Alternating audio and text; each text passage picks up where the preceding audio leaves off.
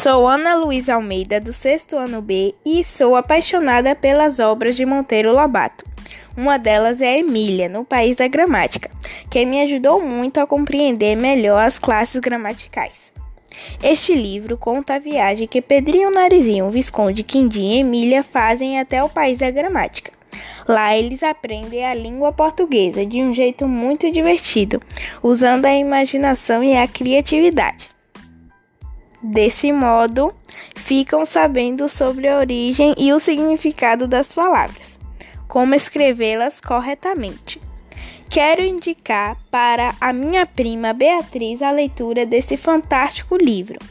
Tenho certeza que ela vai amar. Boa leitura, prima!